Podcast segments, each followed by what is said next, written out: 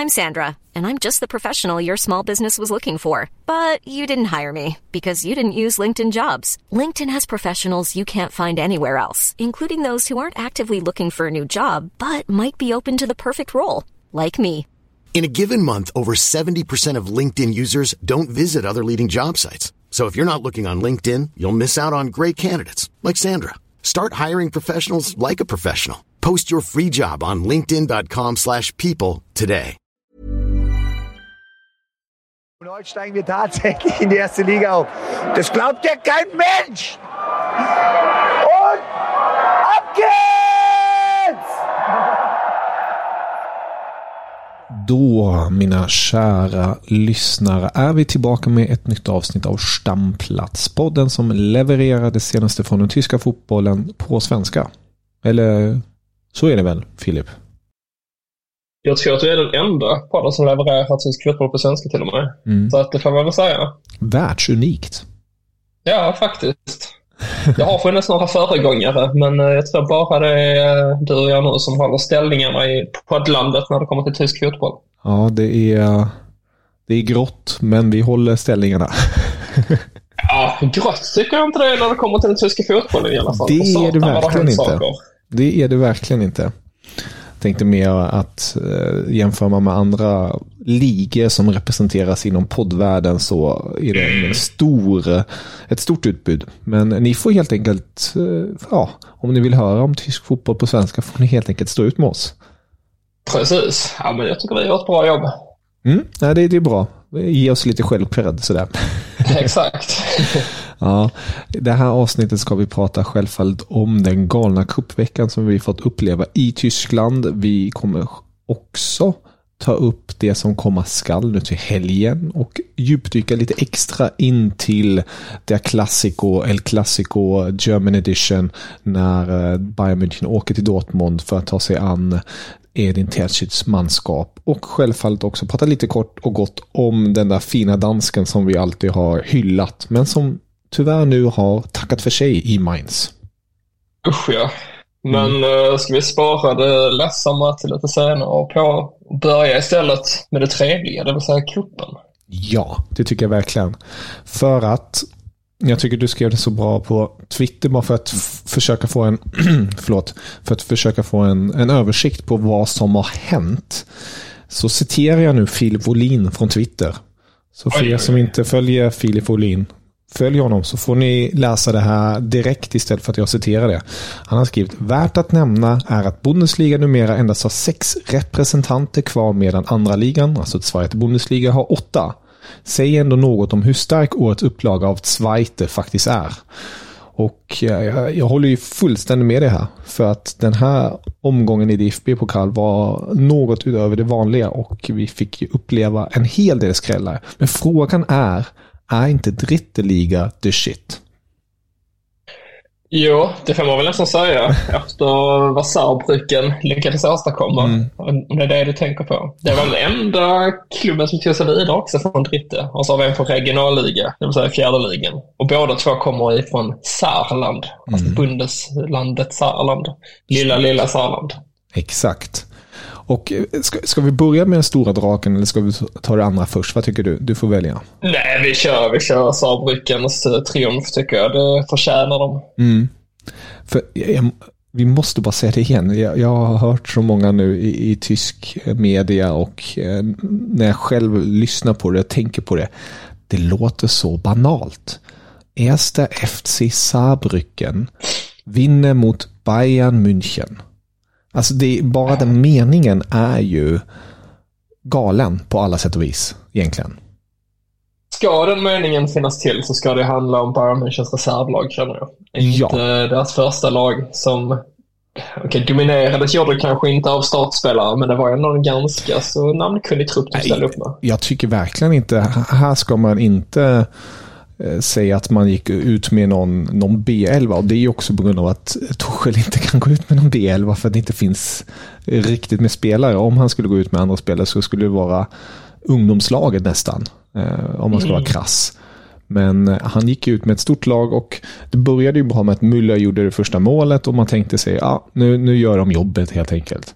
Men sen skadar ju Delikt sig igen. Hans knä går in, inte upp, det ser man inte, men han, samma knäskadan skadan eh, helt enkelt lösa upp sig eh, och han byts ut och Kimmich får kliva ner som, som mittback. Och eh, återigen en understrykning på hur ja, jobbigt det är för Torsjö när det kommer till just att formera sitt försvar. Han har ju till exempel Sar tillbaka nu i, i en startelva. Det säger ju väldigt mycket. Ja, det får man ändå säga. När det råder lite eh, kris så tillvida i laget, men det är ju ändå definitivt ingen ursäkt till att man går och förlorar mot Saarbrücken. Nej, man, man slängde ändå in Kingsley Coman, Konrad Laimer, Musiala, Serge Gnabry sen. Men den stora grejen var ju, som man snackade väldigt mycket om också, var att Harry Kane inte byttes in trots att han värmde upp i 20 minuter. Vad, vad, mm. vad är din take på det hela? Eh, jag tänker väl i så fall att man eh, vill spara honom och inte riskera honom. Att det här är en match man ska vinna utan mm. Harry Kane. Man startar då med Choupo-Moting på topp istället. Och nu är det svårt att veta liksom, riktigt formen på Choupo-Moting. Mm. Men i vanliga fall så bör han ju kunna göra ett hat-trick mot ett lag som Saarbrücken. Mm. Så jag tror helt enkelt att man vill spara honom. Nu är det en viktig match för till helgen som vi kommer komma in på ju. Eh, där klassiker mot Dortmund. Så att då vill man väl ha en Kane i toppform. Jag tror väl att hade den här matchen gått till förlängning så, och det inte hade blivit några mål i den första förlängningskvarten så tror jag nog att Kane hade fått komma in i så fall. Hörde du Tuchels um, förklaring, just det där som du var inne på där? Att han väntade med Kane till förlängningen? Nej, det jag hörde det, jag tror det var Saarbrückens tränare som sa att hade matchen gått till övertid så hade de garanterat förlorat. Ja. Nej, det, är, det är sanslöst. Och, och, bara för att understryka också, Bayern München tar ju ledningen. I slutet på den första halvleken, alltså 46 minuten, gör Saarbrücken 1-1. Och i den 96 minuten, alltså matchens sista minut, gör då Saarbrücken 2-1. Och det blir ju, ja, det blir ju hus i helvete tänkte jag säga, men det, det blir ju världens firande i Saarbrücken och alltihopa. Och, och efter slutvisslan går ju typ alla Bayern München-spelare till omklädningsrummet. Något som Thomas Müller blir förbannad på. Han blir nästan mer arg på det än själva förlusten. Den är han också jävligt arg över. Och, och, även här återigen en, en, stor eloge till Müller. Jag hörde också det av ett par vänner som var där på plats och intervjuade folk. Men det, det, är alltid coolt, oavsett hur det går för Bayern. Om det går superbra eller går piss. Müller ställer alltid upp på intervjuer. Och det måste man ändå ge honom cred för. För det är ju många som alltid gömmer sig när det, när det går käpprätt åt helvete. Och det gjorde det ju mot Saarbrücken och flera spelare gick in. Och det han blev arg för var ju att man inte gick och tackade fansen som hade rest dit och försökt stötta laget. Eh, och det är slappt. Det är riktigt slappt. Och bland de spelarna som gick in i omklädningsrummet var kapten Neuer. Det är ju också riktigt illa, tycker jag. Det är dålig stil. Ja, alltså så att det kanske man kan ju skylla på att det är vinnarskalle, att man är så upprörd och sur mm. så att man, uh, att man inte riktigt tänker sig för vad går in. Men jag tycker ändå det säger någonting om Bayern München just nu. De är så himla vana vid att bara vinna allt som uh, de ställs mot. Sen har de hamnat i, ja, jag vet inte vad man ska kalla det, det är någon form av period i alla fall. För att mm. Förra året var det mest utanför planen kändes det som. Att de problemen sen smittade av sig på planen. Nu är de ju hyfsat lösta i alla fall. Så jag vet inte riktigt vad det är som kärvar. Men det är ju... Alltså vi har ju sett detta förut i fotbollsvärlden. Det brukar vara så att ett lag kan vara hur dominanta som helst, vinna allting. Vi har sett Inter 2010 till exempel när de var i Champions League. Det var världens bästa lag. Sen bara några år senare så var de ju helt under isen det som varit grejen med Bayern München är att de har ändå kunnat hålla en, en hög nivå inhemskt i alla fall för att det inte funnits någon riktig utmanare. Men då tror jag väl att de har hamnat i den här typiska formsvackan. Och sen blir det ju intressant nu att se om det finns något annat tyskt lag då som kan dra nytta av detta. Mm. Dortmund lyckades ju inte förra året. Men då känns det ju mer som att Bayer Leverkusen då, som jag varit inne på flera gånger, att de skulle kunna göra den grejen. Men eh, säsongen är lång, så får jag väl se. Jag tror ju att Bayern München kommer komma igång. Men man börjar ju fråga sig nu om det är Tuchel som kommer sitta på tränarbänken säsongen ut. Mm, vi kommer komma mer in på Bayern München lite senare. Jag har också en take där och snacket som går i Tyskland med Kane-förbannelsen som existerar. Två titlar borta redan eh, och vi är inte ens halvvägs in på säsongen. Det är, ja, det är illa. Det är bittert för, för Bayern-fansen, minst sagt. Men, ja men, om vi går till då eh, de andra matcherna så fick vi ju se bland annat ett Wolfsburg vinna mot de regerande dubbelmästarna i tyska cupen, DFB-pokal. Nämligen RB Leipzig. De vann ju med 1-0 där. En, ett bittert uttåg för Foppa och kompani. Foppa fick ju själv bara sitta på bänken. Jag tycker det. Och du berättade för mig här nu innan vi uh, spelade in att det har rört upp känslor. Eventuellt. Det är mm. väl inte bara det kanske. Men det är kanske det som fick uh, droppen, vad säger man, droppen som fick bägaren att rinna över mm. för honom. Precis. För då kommer vi med lite nyhet här. Ja, enligt bild ska ju Forsberg till och med vara oh, öppen för en flytt i januari. För att han är frustrerad över situationen. För, för det ena att han inte ens är oh, B-alternativet. Nu i kuppen fick till med inlånade Fabio Cavaglio komma in före honom. Och för det andra att andra så kallade veteraner som Josef Paulsen och Kevin Campbell har fått förlängda kontrakt och kontraktsförlängningen med, med Foppa har eh, på något vis pausats. Nu är det som sagt bara uppgifter så vi vet ju inte om det här stämmer eller inte och det talar ju lite emot det som man har hört tidigare om att Forsberg ändå är så här, accepterar rollen som han har i Leipzig på grund av att han är den, den han är. Han har en högt uppsatt position bland fansen bland annat. Men ja, vi får se. Det här kanske ändå betyder att eh, vi får se Forsberg i en annan klubb härnäst. Det jag tänker är att det här är inte första gången eh, Forsberg hamnar i den här situationen. Nej. Att han blir lite reservspelare. Och sen tänker jag också att Billet är ju ganska kända för att, eh, att dra sig från att skapa rubriker och de har mm. möjlighet till det. Så att jag vet inte vad som har sagts bakom kulisserna. Jag vet inte själv om Forsberg har uttalat sig i den här frågan. Jag tänker annars att de drar slutsatser från att han blir kvar på bänken medan Wolfsburg åkte ut. Och som du sa så att Cavallo blir inbytt istället och Pulsen, han, eh, han har fått lite speltid och sådär. Men om jag ska vara ärlig så jag tror inte att eh, det, finns så mycket sannings, eller sanning i de här ryktena. Och jag vet inte heller var han skulle ta vägen. Alltså, mig veterligen så trivs han ju som fisken i vattnet i, i Leipzig och han har ju sagt tidigare att han kan tänka sig att bli kvar i klubben eh, karriären ut. Han har ett kontrakt till 2025. Uh, eh, och det snackas ju om att en förlängning är på gång. Jag kan ju tänka mig att det förhandlas ändå uh, bakom kulisserna. Mm. Så att vi får väl se vad som händer. Men jag tror att vi kommer att få se Forsberg kvar i Leipzig. Mm. Sen hade det ju varit intressant att se honom gå till något annat lag i Bundesliga. när han kanske hade blivit mer av en nyckelspelare än vad han är i Leipzig nu. Men det känns som att lämnar han Leipzig så är det ju kanske då för att återvända hem till Sverige. För att han har ju sagt att han gärna vill spela både för Malmö FF och Sundsvall innan han lägger skorna på hyllan. Och nu är han ju ändå 32 år gammal.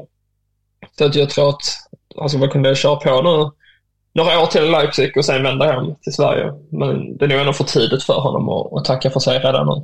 Mm. Ja, vi får helt enkelt avvakta och se vad som eh, försiggår där. Men det vi kan konstatera i alla fall är att RB Leipzig är ute ur leken för denna gång.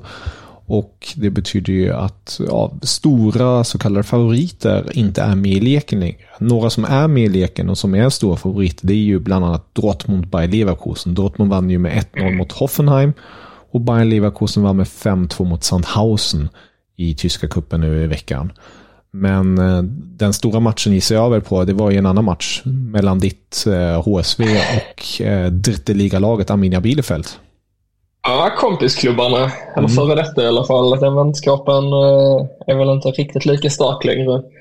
Men ja, det slutade ju till slut lyckligt för HSV i och med att man kunde vinna på straffar. Men eh, alltså, det är så påtagligt vilka problem vi har på bortaplan. Och det är väldigt märkligt. För hemma på mm. Volkswagenstadion, där går allt oftast vår väg. Och spelet det sitter, målen de görs. Men sen när man spelar borta så är det precis som att allt det där bara upphör. Eh, så det, ja, det är verkligen ett mysterium. Men jag får ändå vara glad att vi tog oss vidare. Och sen är jag glad att så pass många konkurrenter ändå försvann. För att nu känner jag att bortsett från Leverkusen och Dortmund och några andra lag så känns det ändå som att de flesta vi skulle kunna möta nu här i den kommande åttondelsfinalen mm. är någon överkomligt motstånd. Så jag ser väldigt mycket fram emot här vilka vi kommer att få ställa oss mot i nästa runda. Mm, det finns ett par intressanta motståndare. Vi har bland annat Nürnberg som var mot Hansa Rostock.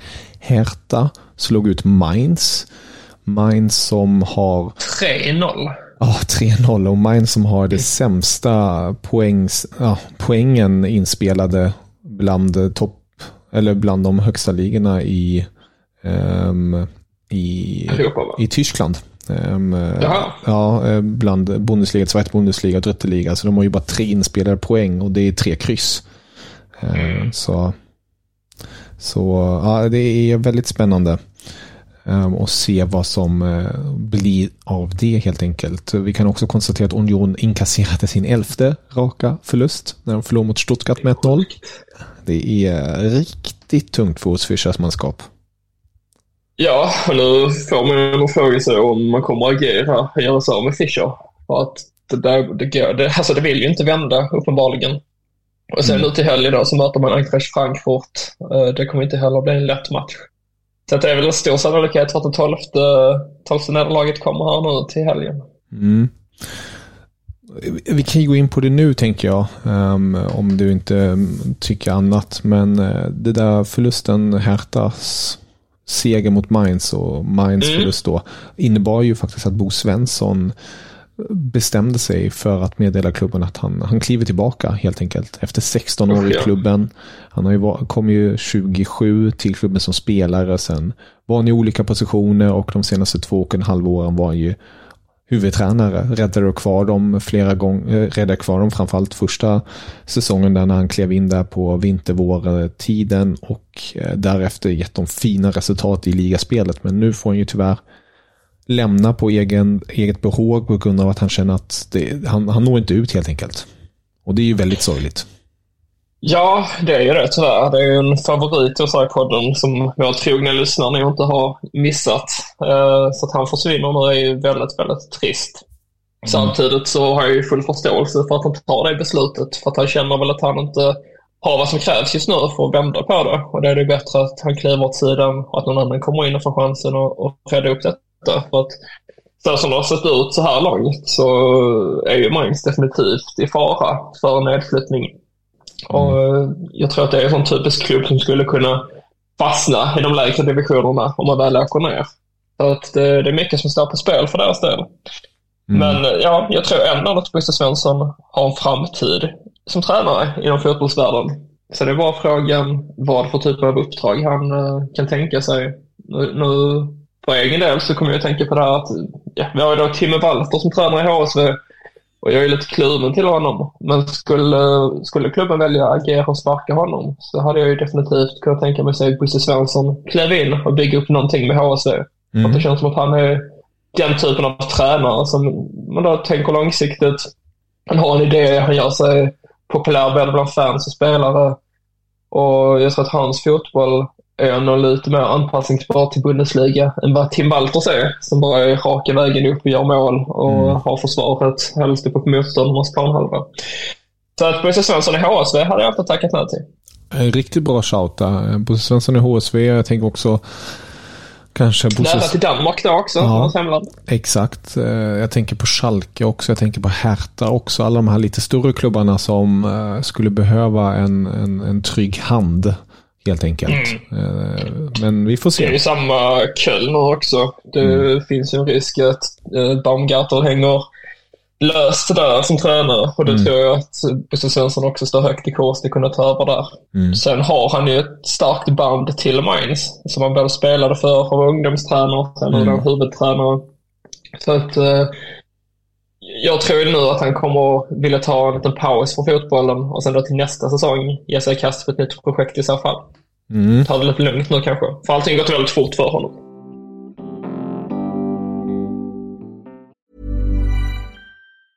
Life is full of awesome what ifs, and some not so much, like unexpected medical costs. That's why United Healthcare provides Health Protector Guard fixed indemnity insurance plans to supplement your primary plan and help manage out of pocket costs. Learn more at uh1.com. There's never been a faster or easier way to start your weight loss journey than with PlushCare. PlushCare accepts most insurance plans and gives you online access to board-certified physicians who can prescribe FDA-approved weight loss medications like Wigovi and Zepbound for those who qualify. Take charge of your health and speak with a board certified physician about a weight loss plan that's right for you. Get started today at plushcare.com slash weight loss. That's plushcare.com slash weight loss. Plushcare.com slash weight loss. Men vi lämnar kuppen eh, där och kommer självklart prata mer om den lottningen är härnäst och får vi se helt enkelt vilka alla ställs mot. Så mm. återkommer vi till eh, just den dramatiken. Men blicka nu mot Bundesliga för att där kommer det spelas en hel del fotboll. Vi har redan nämnt Union mot Eintracht Frankfurt. Vi, också har, vi har också en intressant tillställning eh, hur man nu reagerar på det här. De ställs mot RB Leipzig. Vi har också ett Heidenheim som har överraskat mycket mot ett överraskande Stuttgart. Men matchernas match i den här omgången är ju självfallet den mellan Borussia Dortmund och Bayern München. En match som har de senaste, om jag inte helt missminner mig, de senaste tio gångerna de har ställts mot varandra har Bayern München vunnit nio gånger. Och det brukar ju vara en sån här match där Bayern München helt enkelt bara, trots form, trots alltihopa, bara visar vart skåpet ska stå. Men eh, om jag bara slänger in någonting här och du får gärna tycka och kommentera det. Bayern München, eh, vi har ju pratat om skadeläget och alltihopa så, men det Tuchel har åstadkommit med de senaste månaderna sedan han anlände till klubben tycker jag är eh, faktiskt under all kritik med tanke på hur mycket inflytande han har haft eh, i, i spelarrekryteringen och så. Sen kan man ju kommentera att han inte har fått fler backups och sånt, men det, det, finns någon form av ansvar som han också har där. Att han släppte Pavard, att han släppte Stanisic och har hamnat i den här soppan helt enkelt. Och han skapar också en oro. Han säger att Kimmich inte är den spelaren, att man behöver den sortens spelare. Och desto mer jag tänker på det har ni nästan skapat en större spricka i, i klubben. Förutom då kanske en Sané som har lyfts väldigt fint eh, jämfört med hans tidigare år i klubben. Men nu på något sätt känns det som att jag vet inte, jag, jag ser ingen röd tråd, jag, det finns ingen form av stabilitet och de senaste veckorna, ja resultaten har funnits där, men tittar man på matcherna igen, Köpenhamn, lite turligt att man vann den matchen. Samma sak med Galatasaray. Eh, matchen mot Mainz där också i, i ligaspelet, det var inte övertygande. Ja, nu fick man en dundermatch mot Darmstadt senast när man vinner med 8-0, men det var en match där Darmstadt hade två utvisade, Bayern München hade en utvisad och återigen vinner man på individuell skicklighet och ingen tydlig struktur, ingen, ingen tanke riktigt. Och det är där jag börjar tänka, fan det, det, det ser inte bra ut för Bayern på många sätt och vis och Bayer Leverkusen uppe i topp. I det här året då de tappar sin ligasvit efter elva raka ligasegrar. Och det är lite typiskt också för Harry Kane som kommer till en klubb som man tror han ska vinna titlar med. Vinner han ingenting med kanske. Så det, jag, jag, slänger, slänger den här på det att borde inte Bayern München faktiskt knacka redan nu på Bayer Leverkus, äh, Bayer Leverkusens dörr och prata med Xabi Alonso innan Real Madrid har gjort helt klart med honom. För att allt tyder på att Alonso kommer gå till Real för Ancelotti går i sommar till Brasilien som blir brasiliansk förbundskapten. Och i Alonsos kontrakt står det att han får prata med sina ex-klubbar och Bayern är ju en av dem. Och det hade varit perfekt att få in en Alonso i Bayern. Han har auktoritet, han har historiken, han har DNA, han har vinnarskallen och han har tydligen också en fotboll som eh, spelarna blir tilltalade av jämfört då med en Tuchel. Va, va, mm. Vad känner du? Kring Alonso så tror jag att Bayern München redan har en dialog med honom, att man har kontakt med honom. Det är en före detta spelare, han står högt i kurs i klubben fortfarande. Och sen efter de här fina resultaten med Leverkusen så tror jag inte att man riskerar att förlora honom. Däremot så tror jag att han kommer gå till Real Madrid istället. För mm. det känns som att det är som upplagt för att han ska hamna där nästa säsong då. Förmodligen kommer Real Madrid också då plocka in Mbappé och då är man ju troligtvis Europas bästa lag med Bellingham och Mbappé och och ett gott annat gäng där. Snackas även om att Kimmich skulle kunna vara aktuell. Tänker väl i så fall som en ersättare till Tony Kroos.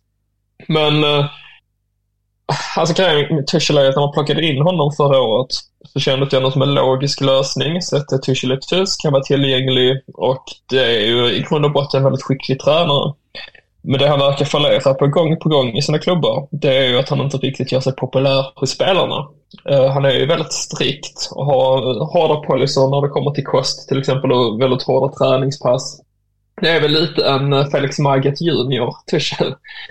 Mm. Och jag tror väl att han är så inkörd på sin grej, att det är det här som gäller. Och, och man ska träna så här hårt och man ska äta så här uh, rätt. Men han kan inte läsa av det mentala, det psykologiska, alltså förhållandena mellan spelarna och mellan sig själv. Och där tror jag det brister väldigt mycket. Så att, ja, jag vet inte riktigt. Alltså jag, jag tycker att Tuchel ska vara en tränare på toppnivå. Men han verkar inte riktigt klara av det. Och klarar man inte av att leda Bayern München mot titlar, jag vet inte tusan alltså. För att det ska ju egentligen vara mer eller mindre ett självspelande piano sett till vilka, eh, vilka spelare man har tillgängliga. Eh, det är visserligen många skador, men de som finns där, alltså ta matcherna mot Saarbrücken till exempel. Visst, det, det sker ju plumpar och det är inte första gången Bayern München åker ur cupen tidigt. Det ska sägas att det var i fjärde säsongen i rad. Man åkte ut ganska tidigt. Mm. Så att det har ju hänt förut också. Men det är ju ändå ett tecken på att saker och ting inte riktigt står rätt till. Mm. Uh, jag, jag vet inte riktigt vad jag, jag, vet inte riktigt vad jag kommer komma med detta, mer än att just nu finns det, alltså det är ju Alonso i så fall som känns som det enda alternativet. Hansi Flick har man redan testat, han är ju tillgänglig nu också, men mm. det är ju knappast att han gör en Jupp Hikes och kommer tillbaka och leder laget igen. Så att jag antar att man kommer köra på med Tuchel, eh, såvida man nu inte skulle tappa mark i tabellen och, och förlora här mot typ Heidenheim och Köln och, och sådana klubbar. Men, ja. Jag vet inte, vad, vad, tycker du själv egentligen? Tycker du att man ska göra så med, med Tuchel mitt under säsongen? Eller är det mer att man ska låta honom köra säsongen ut och sen göra en utvärdering och göra ett väldigt seriöst försök med Alonso och funkar inte det så får man försöka hitta något annat namn? Jag tycker eh, ja, den, är, den är svår. Du, du touchar på väldigt många punkter där. Just den här punkten. Känns som vi skulle kunna ha ett helt avsnitt bara detta. Liksom. Verkligen. Vi kan ju försöka dra lite kort och kan prata mer om det härnäst. Men, men, men bara kort här. Jag, jag Bayern München har agerat de senaste två åren nu väldigt eh, hattifnattigt. Ehm, det, det, har blivit väldigt konstiga beslut uppe i, i, ledningen och man försöker hitta någon form av stabilitet. Men eh, man, man har ju hela tiden tagit till sig personer som kanske inte är rätt för Eh, rätt man i detta fall för positionen. Jag tycker eh, Mattias Sammer sa det väldigt bra i en podcast i, i, i Tyskland om till exempel eh, rekryteringen av Oliver Kahn och Salahamidic som var då för detta vd, för detta sportchef. Oliver Kahn var ingen CEO, han borde kanske varit en så kallad sportchef eller sportförstand, alltså någon som är sportslig ansvarig, men ingen CEO i den bemärkelsen. Och Berasso ehm, är ingen naturlig ledare som man bör vara som sportchef, att kliva in och vara självklar. Han är ju egentligen en så kallad teamplayer som Summer kallar det. Och han borde egentligen varit i en annan formposition. Och det kanske jag känner också nu med, med Tuchel och, och Bayern München. Det har ju pratats väldigt mycket om Olle Hunes och Tuchels vänskap dessförinnan. Eh, men samtidigt tror jag att det var ett, ett spel av galleriet för, från Olle Hunes del för att han försökte få upp få upp moralen och alltihopa. Och han har ju själv sagt att det var ett misstag av honom att han eh, anställde Oliver Kahn och Brass och det var ett misstag av, av klubben att sparka Nagelsmann. Och, så det, det är så många saker som går in och ut från varandra och, och då när man kommer till Tuchel och situationen egentligen man är i just nu. Ska man verkligen vänta säsongen ut med Tuchel med tanke på hur det ser ut i ligaspelet? Hur det ser ut spelmässigt, för det ser riktigt, alltså ska jag vara krass, jag tycker att det såg bättre ut med Nagelsmann eh, rent spelmässigt. Eh, självklart hade de större plumpar, men där fanns det i alla fall en röd tråd. Där fanns det i alla fall någon form av tanke. Ehm, eh, med Tuchel tycker jag att det är ehm, väldigt ja, individualistiskt. Hade, hade Nagelsmann haft Kane då tror jag att det hade gått ännu bättre för, för Nagelsmann Bayern München. Och det är väl det som också räddar Tuchel just nu, att man har en så stark offensiv, att man har en Kane och Sané som briljerar ihop och det ska ni ha en viss eloge för också självfallet. Men ändå, jag, jag vet inte, jag tycker, har man chans på Alonso, Finns det någon form av antydning att Alonso säger, vet ni vad, jag kan komma till er nästa säsong. Då borde man gå på den fullt ut. Eh, annars, ja, det tror jag också man kommer att göra. Mm, annars, annars vet jag i dagsläget inte. Kanske man ska ta, ta in Ja, jag vet inte. Det, det, det, är svårt. Det är jättesvårt i, i dagsläget. Men det, det, får vi prata mer om i ett annat avsnitt som du var inne på där. Och kanske lyfta då. Nu ska de ställas mot Dortmund. Som är revanschlistet. Mm. Som, som inte har skadeproblem för Bayern. I, i, I talande stund har Bayern bara två ordinarie försvarare tillgängliga som är 100% fit. Det är Kim och Davis.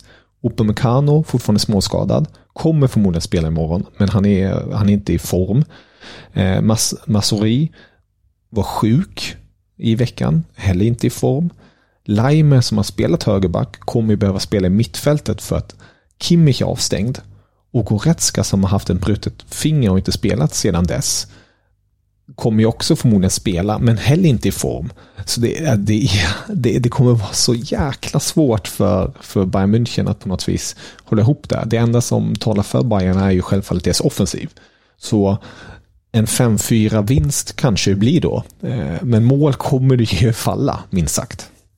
Ja, det kommer det göra. Jag tror också att Bayern München tar detta. Alltså, nu plumpen här mot Saarbrücken talar ju inte för Dortmund heller egentligen. För att nu kommer ju spelarna vara ännu mer på tårna och inte kommer att vika sig på bortaplan mot Dortmund i en match som betyder så pass mycket.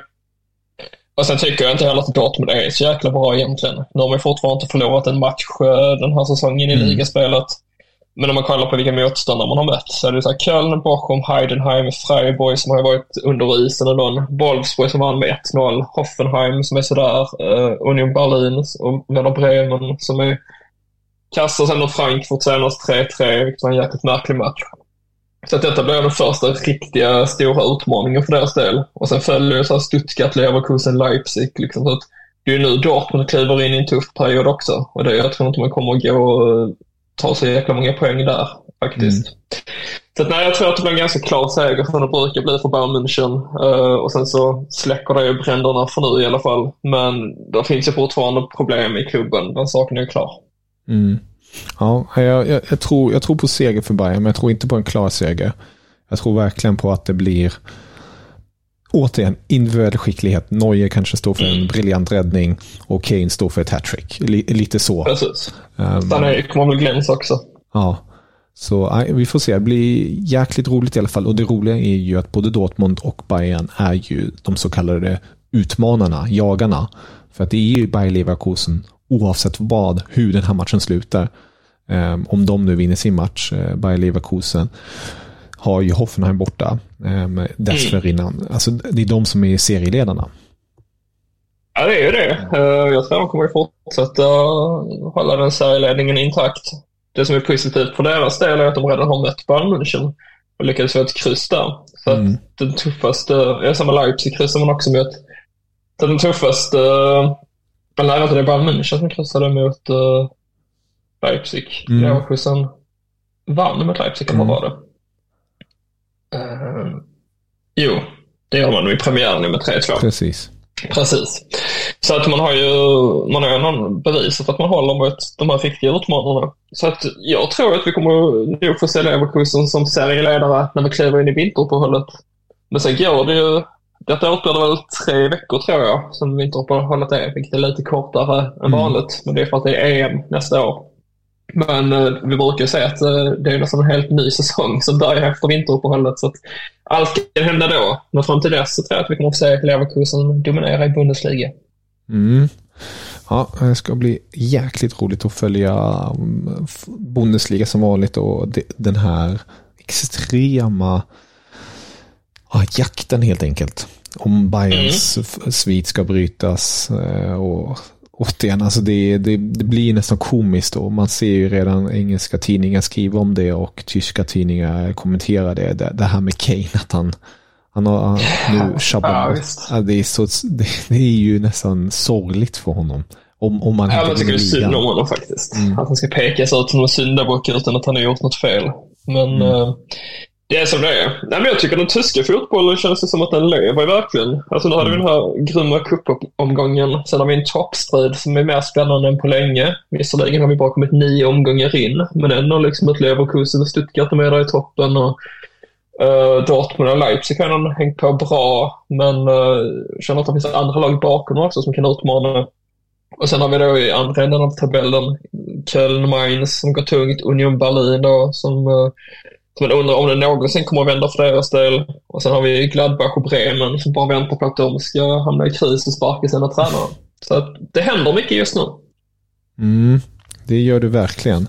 Men eh, vi kommer som vanligt tillbaka nästa vecka igen.